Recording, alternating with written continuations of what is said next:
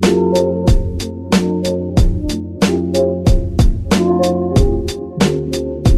hi there. How y'all doing? My name is Marc Vander Maas, and it's my pleasure to welcome you back to Radio Free Acton, the podcast of the Acton Institute for the Study of Religion and Liberty. Always good to have you along with us on the podcast, and I'd encourage you to bookmark radio.acton.org for all of our podcast archives. Lots of good stuff there for you to peruse and enjoy. And of course, you know, check out the Acton Institute Power blog as well, blog.acton.org. Lots of great news, information, commentary there on a daily basis every week for those uh, looking for information from an Acton perspective, for those who love liberty, for those who care about virtue. It's all right there, blog.acton.org. Great place to go. Lots of great resources. Today we're talking about a difficult topic on the podcast, something that I think most of us would rather not feel like we have to think about, would rather not think about at all. Uh, but we live in a fallen world, and so we often have to confront issues that are difficult, that are heart wrenching, that are painful. And today's one of those days that we're going to do that on the Acton Power blog and on the uh, Radio Free Acton podcast. We're going to talk about human trafficking. Not a subject that a lot of us uh, really enjoy thinking about. We don't like to imagine that somewhere in the world there are people who have been taken against their will and are being exploited either sexually or for their labor or in some other way. Um, we, we don't like thinking that slavery still exists, and yet it's out there. And I think for those of us who are in the United States, sometimes we can get comfortable in our affluence and in the relative stability of our society and say, oh, well, you know, this is something that happens overseas. It's something that happens in the third world. It's, it's not a real big problem in the United States. Well, unfortunately, it is. It's a big problem. And it's a big problem here in Grand Rapids, Michigan, the hometown of the Acton Institute. It's a big problem in small towns, rural communities. It's it's a big problem in big cities. It's a big problem because a it is much bigger and more widespread than we think about, than we like to imagine. And so sometimes it goes under the radar screen because people assume it doesn't happen where they are. And B, it's a huge problem because it is a direct and horrifying violation of the image of God that people bear within them. One of the core principles of the Acton Institute, of course, and, and really of Christianity as a whole, is that people are created in the image of God. And thus, people have uh, special value, inherent value, and they have rights that are, are that, that are inherent to them, that are not granted to them by any government or by any society, but come from the fact that they are created in the image of God, and therefore you have value, you have rights. Human trafficking, modern day slavery, is a direct and horrifying violation of everyone's basic rights to liberty, their rights to, to live their lives as they see fit. And so it's something that people who care about the oppressed uh, and people who care about the rights of people have to take into consideration. We have to look for ways to fight it, and we have to be armed with information. So that's what we're going to do today on Radio Free Acton. We're going to talk about the problem, and we're going to give you some resources that you can use to help fight human trafficking in your communities. Uh, the point person at Acton, really, for our human trafficking efforts and our outreach has been Elise Graveline Hilton. She's a colleague of mine, a communications specialist here at the Acton Institute, and she is passionate about this issue. Last year, she organized an event that brought together a, number of local uh, advocates here in the Grand Rapids area to talk at the Acton building in our Mark Murray Auditorium about the problem of human trafficking in our area. Uh, it was a fantastic event. We've got the video of the event online on our YouTube channel. Uh, just head over to our YouTube channel and do a quick search for Hidden No More exposing human trafficking in West Michigan.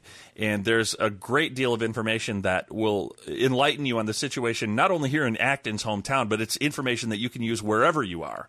Uh, information about what human trafficking is, how to look for signs of human trafficking, and some organizations that you can go to that you can support in their fight against human trafficking, and that you can uh, be trained in how to deal with the issue and how to how to look for it, how to uh, be a first responder, really. Uh, if you should see something that, that ends up being suspicious. But Elise has gone beyond just organizing that event. She's written extensively about human trafficking on the Power blog. She's also now written a monograph which is a it's a fantastic little book, uh, very affordable. It's uh, available now uh, in the ebook version, the Kindle version. Five ninety five is the price. Paperbacks will be coming soon, and it's called A Vulnerable World: The High Price of Human Trafficking. Fantastic resource for anyone who doesn't know what human trafficking is or who knows what it is and just wants to have some information about what can be done about it. Uh, we don't want to just focus on the problem and say, oh, dear me, it's a terrible thing. We also want to give resources to help people to step up in their communities and to fight it. I had the opportunity to sit down with Elise uh, yesterday here in the Acton studios, and I want to go over to that interview right now and give her an opportunity to talk to you about her book, about the problem, and about the solutions that we can all embrace to help get this problem under control. So, without further ado, let's turn to my interview with Elise Graveline Hilton. I'm joined in studio today by Elise Graveline Hilton, who's a communication specialist here at the Acton Institute, my colleague and uh, and I'm pleased to say my friend.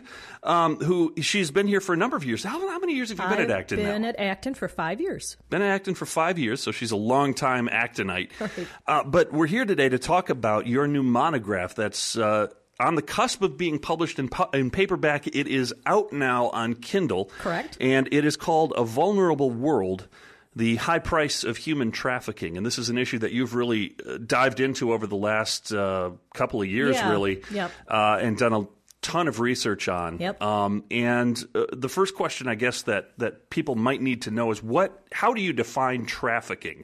Uh, human trafficking is a term that I, I think gets thrown around, and sometimes people don't really understand what the fully orbed view of human trafficking is. What does it entail? Right. Um, human trafficking means that a person of any age um, is sold or transported for commercial use in some way.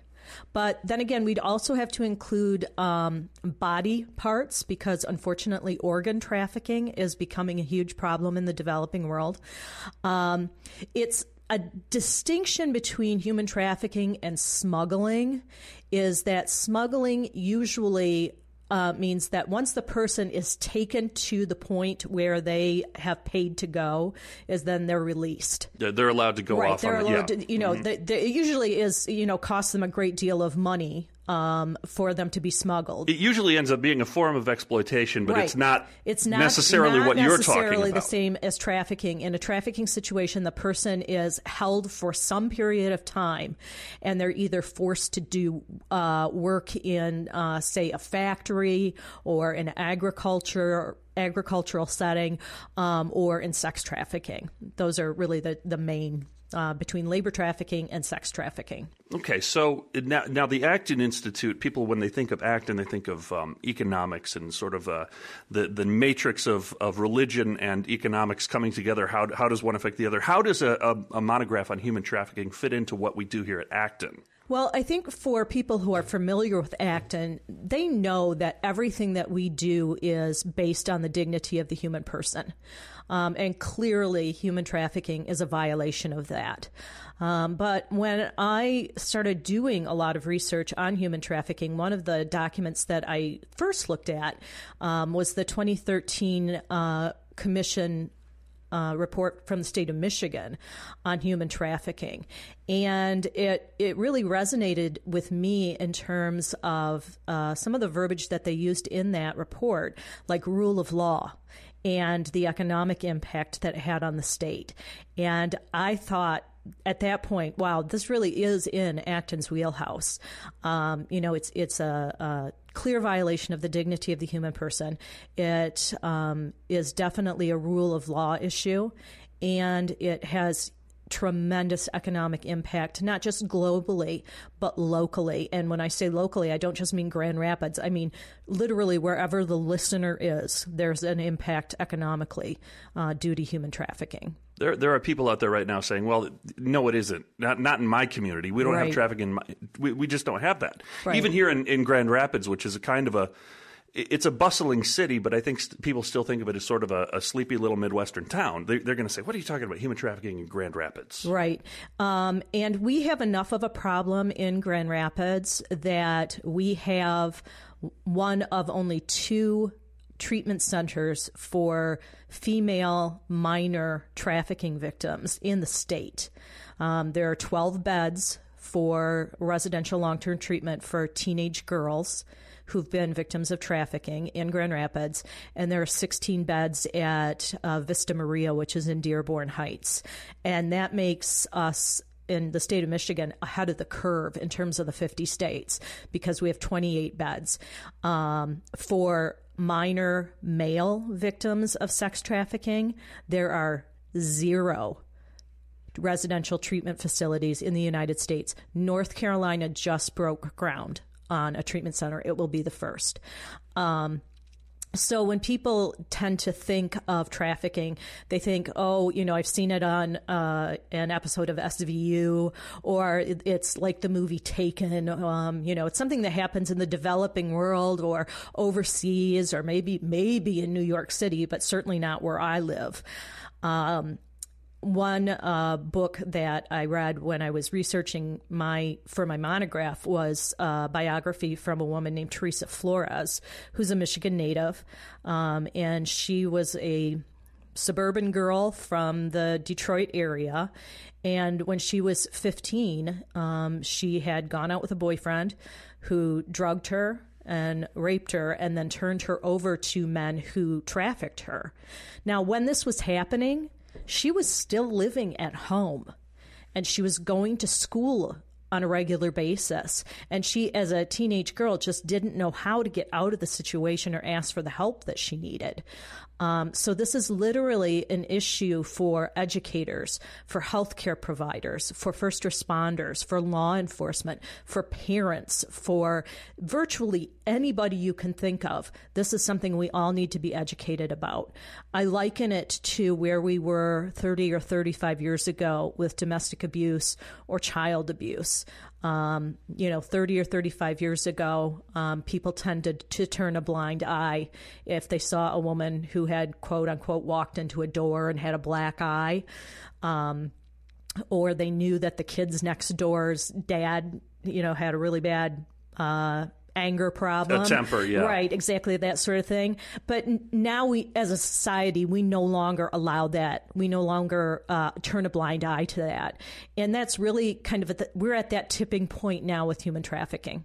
And I think one thing that has to be said at this point, too, is that if, if you're one of those people who, who kind of listens to the podcast casually and says, "Oh, this doesn't really affect me." This podcast is for you. Yes, it does exactly. affect you. It is. You just assume that it is in your local community. Right, right. You and um, I think that's probably the most important thing that I want people to know is that um, it is in your community, and and traffickers bank literally bank on your ignorance.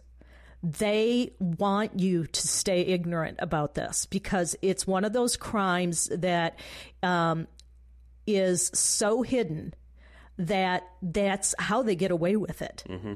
And unless and until we decide that we're going to expose traffickers, this is not going to stop.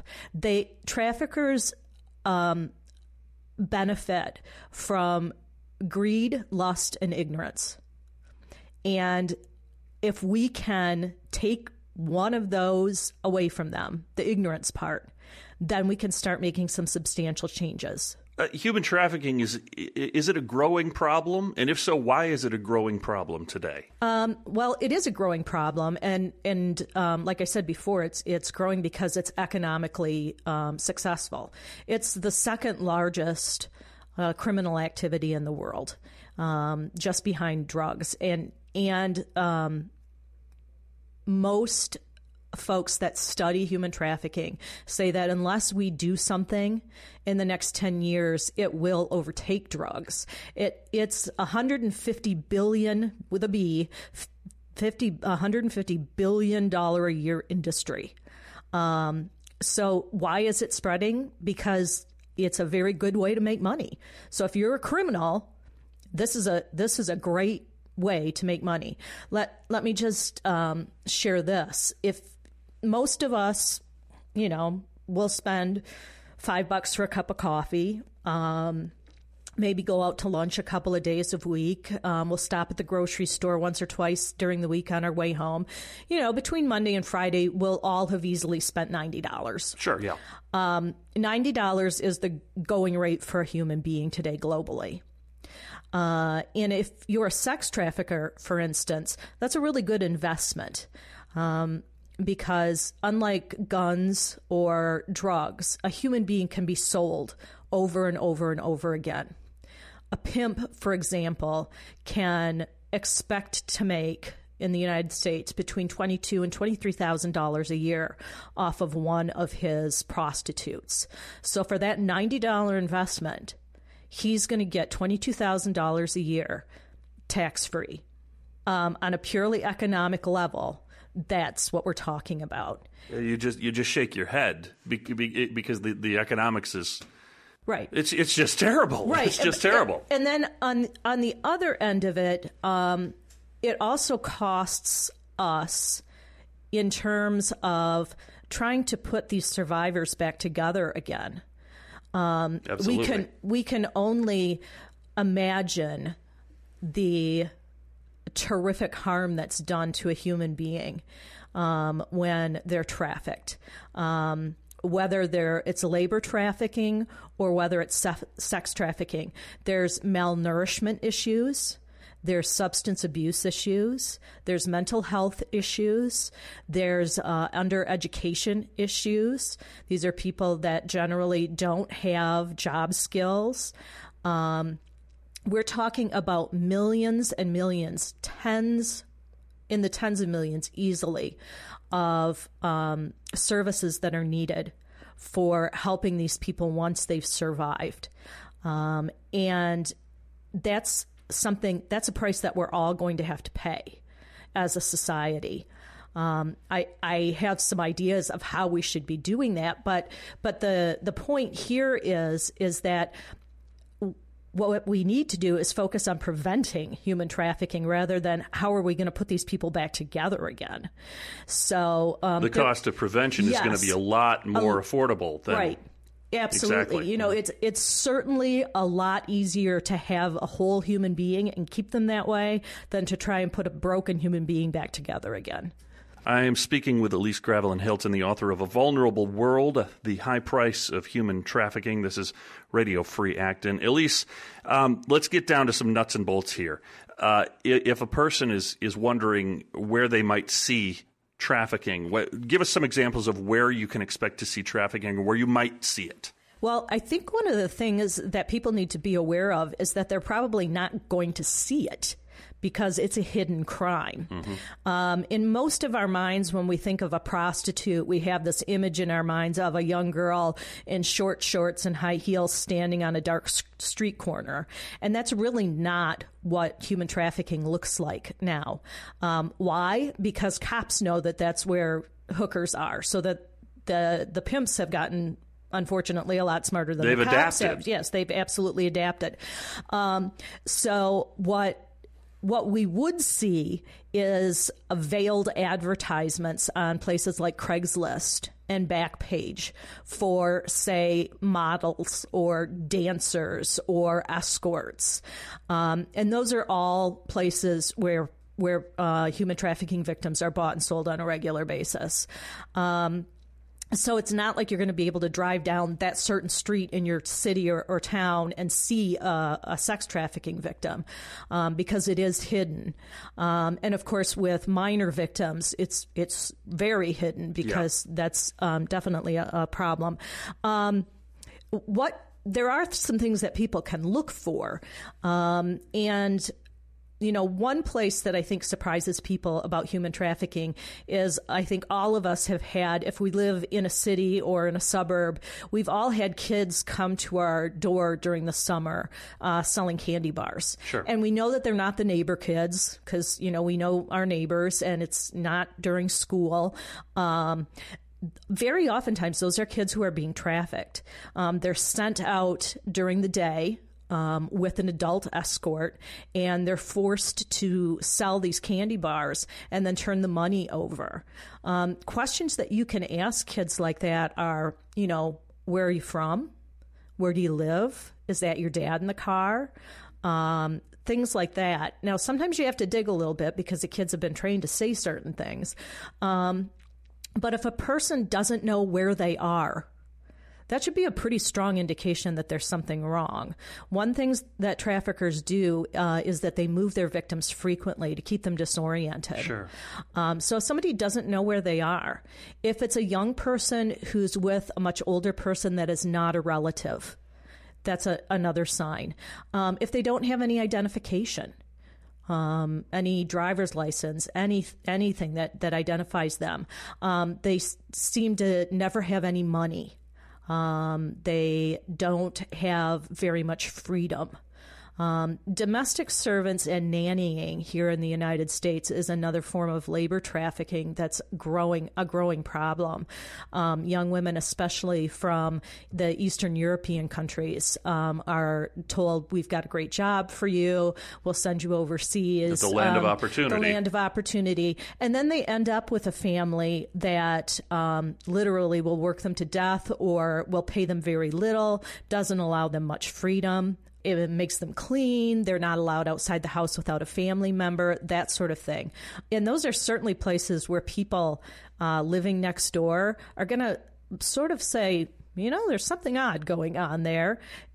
That's the time to speak up and not just think, hmm, there's something odd going on there and not do anything else about it. Give us some, an idea of what, what are the factors that would, would either push a person into the world of trafficking or would pull them. I mean, there's there's Yeah. s- sort of different ways that this happens. The biggest push uh, globally is poverty.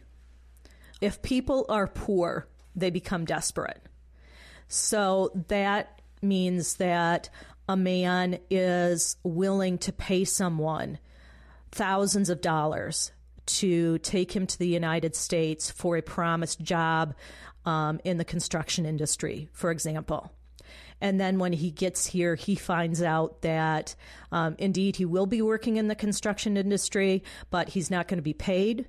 He's going to be held with other men in um, an unfurnished, unheated apartment with very little food. Um, so poverty definitely makes people desperate. And the more that we can do to help people support themselves in fruitful, healthy, legitimate ways, especially in the developing world, but not just the developing world, the more we can cut down on trafficking. So that's that's poverty is by far the biggest push factor. Um, another push factor is corruption, um, and that means that um, officials, whether they're government officials, whether it's local law enforcement, um, it could be the guy that licenses bars and restaurants. They are corrupt. They accept payments from the traffickers. So they ease the way for traffickers to do their work and they make sure that the traffickers are not held legally responsible. So those are the two biggest push factors, I would say. Now, in terms of victim, um, like I said, people are desperate when they're poor. Um, the most common sort of scenario for labor trafficking is a male who is middle age. So that's typically someone who's got a family to support and who is desperate enough to do something that maybe he normally wouldn't. Um, the, the average sex trafficking victim is a female between the ages of 16 and 19. The factors there are quite a bit different.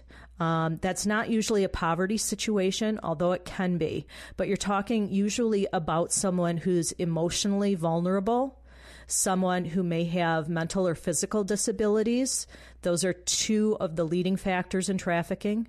Um, and someone that um, is from a dysfunctional uh, family situation. Um, a very typical scenario for a young girl to be trafficked would either be contact via the internet or being picked up someplace like um, the mall or the movie theater, any place where young people hang out. And don't think that you're going to see some big guy throwing a girl over his shoulder, screaming, and hustling her out to the car. It's not like that at all. Um, human traffickers are predators and they're hunters, and they're very good at what they do. They know their prey. And if you think about a lion hunting in the wild, the lion doesn't pick out the strongest member of the pack. They pick off the weak one at the end of the pack. So, what they'll look for is an isolated young girl, um, someone who appears to be emotionally vulnerable, and they'll just strike up a conversation with them. Um, and it can be either a male or a female trafficker. Um, and they'll say something to them, you know, casually, like, you know, you're you're too pretty to be looking so sad. You know, what could Sure. be so bad? And the girl will respond, you know, oh, my mom's really mean. You know, she doesn't let me do what I want to do. Oh, yeah. Uh, you know, my mom was like that too. I really hated it. And they'll just strike up a conversation with them. And remember, a trafficker in this situation has all the time in the world because they're looking at this person as how am I going to make the most money off of this person? I've got time to invest. Okay. So eventually, what will happen, whether the contact is made via the internet or um, in person, is um, that girl, usually, but there are male um, sex trafficking victims to be sure, um, will be given some sort of a token or gift, oftentimes a cell phone. This will be our way of communicating with each other Sure. And the girl is made to feel like she's in some sort of real emotional relationship with this person, whether it's an older man who's taken an interest in her or an older female who she sort of looks at now as a mother or a sister figure. like a mentor. Right, exactly. Um, and like I said, these people have all the time in the world. And in a matter of months, what'll happen then is that this girl will then be told, Look, I've invested a whole lot in you. Uh, look at all the stuff that I've given you. I've bought you clothes. I bought you makeup. I bought you a cell phone. Y- You know, you have to start helping. You have to start paying for this stuff. And, and that's how girls get, get caught up into uh, sex trafficking. Radio Free Acton uh, talking today with Elise Graveline Hilton on her new book, A Vulnerable World The High Price of Human Trafficking. The monograph is out now on Amazon for Kindle. It'll be out very soon in paperback. It's priced very affordably, under six bucks. Uh, so you can pick up a copy and uh, read it for yourself. Pick up a copy for the nurse in your life or the school worker in your life, somebody who deals with people who might be in a position to to look out for folks who might be in trouble. Right, exactly. Um, the the way that I wrote this monograph was um, not only that it be um, short and simple so that people don't have to invest a lot of time in it, but they can still come out of the reading experience with a good knowledge of what this entails, but also that um, people would be able to share it and to be able to, like you said, um, you know, pass one on to the nurse, pass one on to the teacher. Um, and those are the people that we really want to share this information with. Um, I just spoke this weekend at the Michigan Student Nursing Association conference in Lansing, and it was a really terrific experience for me um, and very gratifying um, in that the, the nursing students that I met um, were really eager to have this information, and this was not part of their nurses' training. Um, so this was very useful for them that we go through what what some of the signs are what they're things that they can look for as medical professionals. But it's not just that. Um, as i mentioned before um, many um, victims of sex trafficking especially younger victims go to school. Um, you know they're seen by they're seen by their teachers. They're seen by school excuse me school social workers or psychologists um, principals. And there are going to be signs that something is wrong with these kids, and we have to be able to to notice those and pick up on them. One thing that I want to make sure that we do before we wrap this podcast up, I want to make sure that people know of something concrete that they can do to address this situation. I want to highlight an event that we have coming up here at Acton uh, in April, on April 29th uh, from 7 to 8.30 p.m. right here at the Acton Building in downtown Grand Rapids. We are going to be having an event as part of our Acton Art Series. We, of course, have an art gallery here in the Acton Building, which we're very thankful for. And what we're going to be using that to do over the month of April is we're going to exhibit some artwork by a local artist here in Grand Rapids, Michigan, by the name of Pamela Alderman.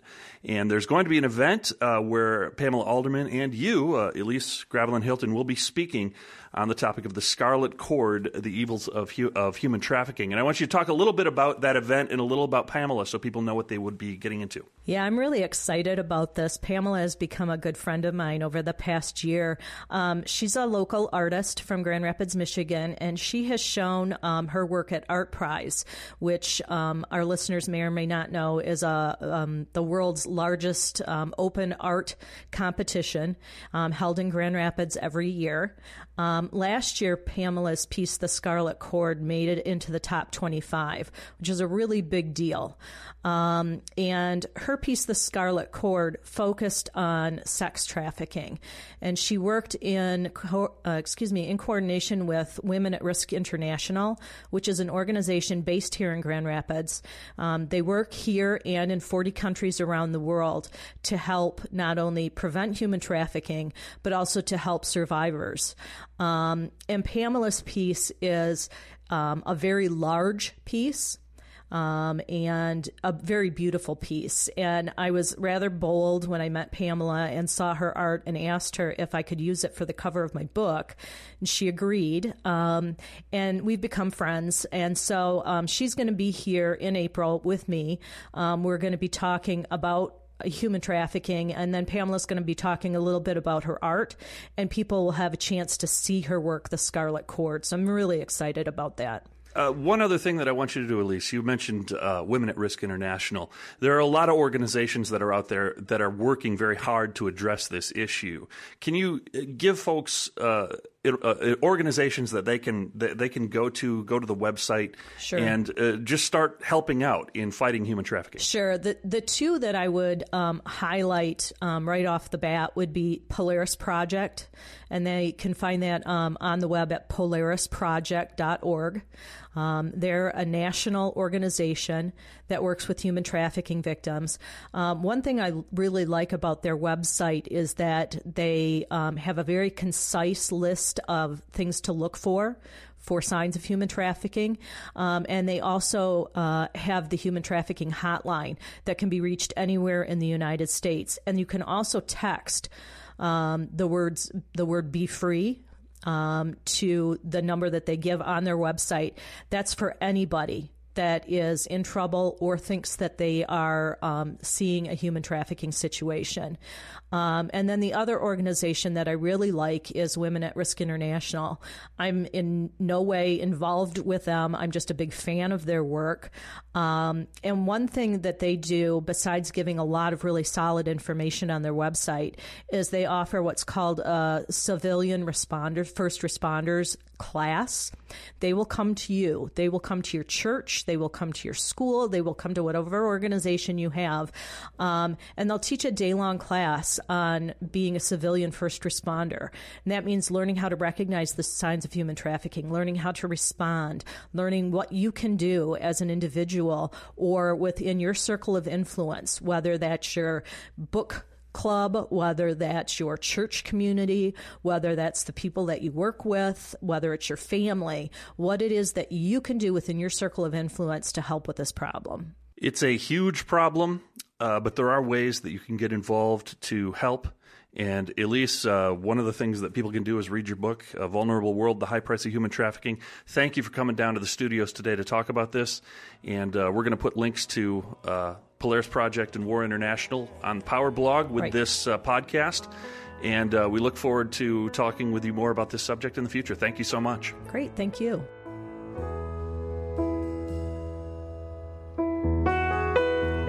Well, that wraps up my interview with Elise. I want to thank Elise again uh, for taking the time to talk with me about her book. And I want to encourage you to check it out as well. The Kindle edition out now, A Vulnerable World The High Price of Human Trafficking by Elise Graveline Hilton.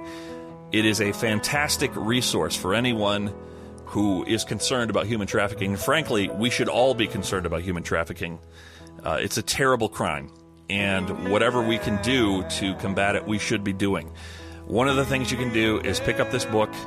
Uh, you can visit the resource uh, links that we've included in the post that accompanies this podcast and just get informed uh, and look out for those who are suffering, look out for those who are vulnerable, be a voice for those whose voice has been taken away from them.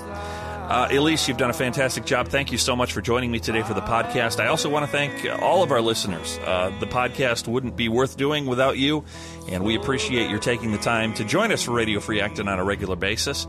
This is going to wrap up this edition. Hope things are going well for you. Hope you have a great week, and uh, we'll talk to you next time on Radio Free Acton, the podcast of the Acton Institute for the study of religion and liberty. Thanks, everybody. See you later. And, uh...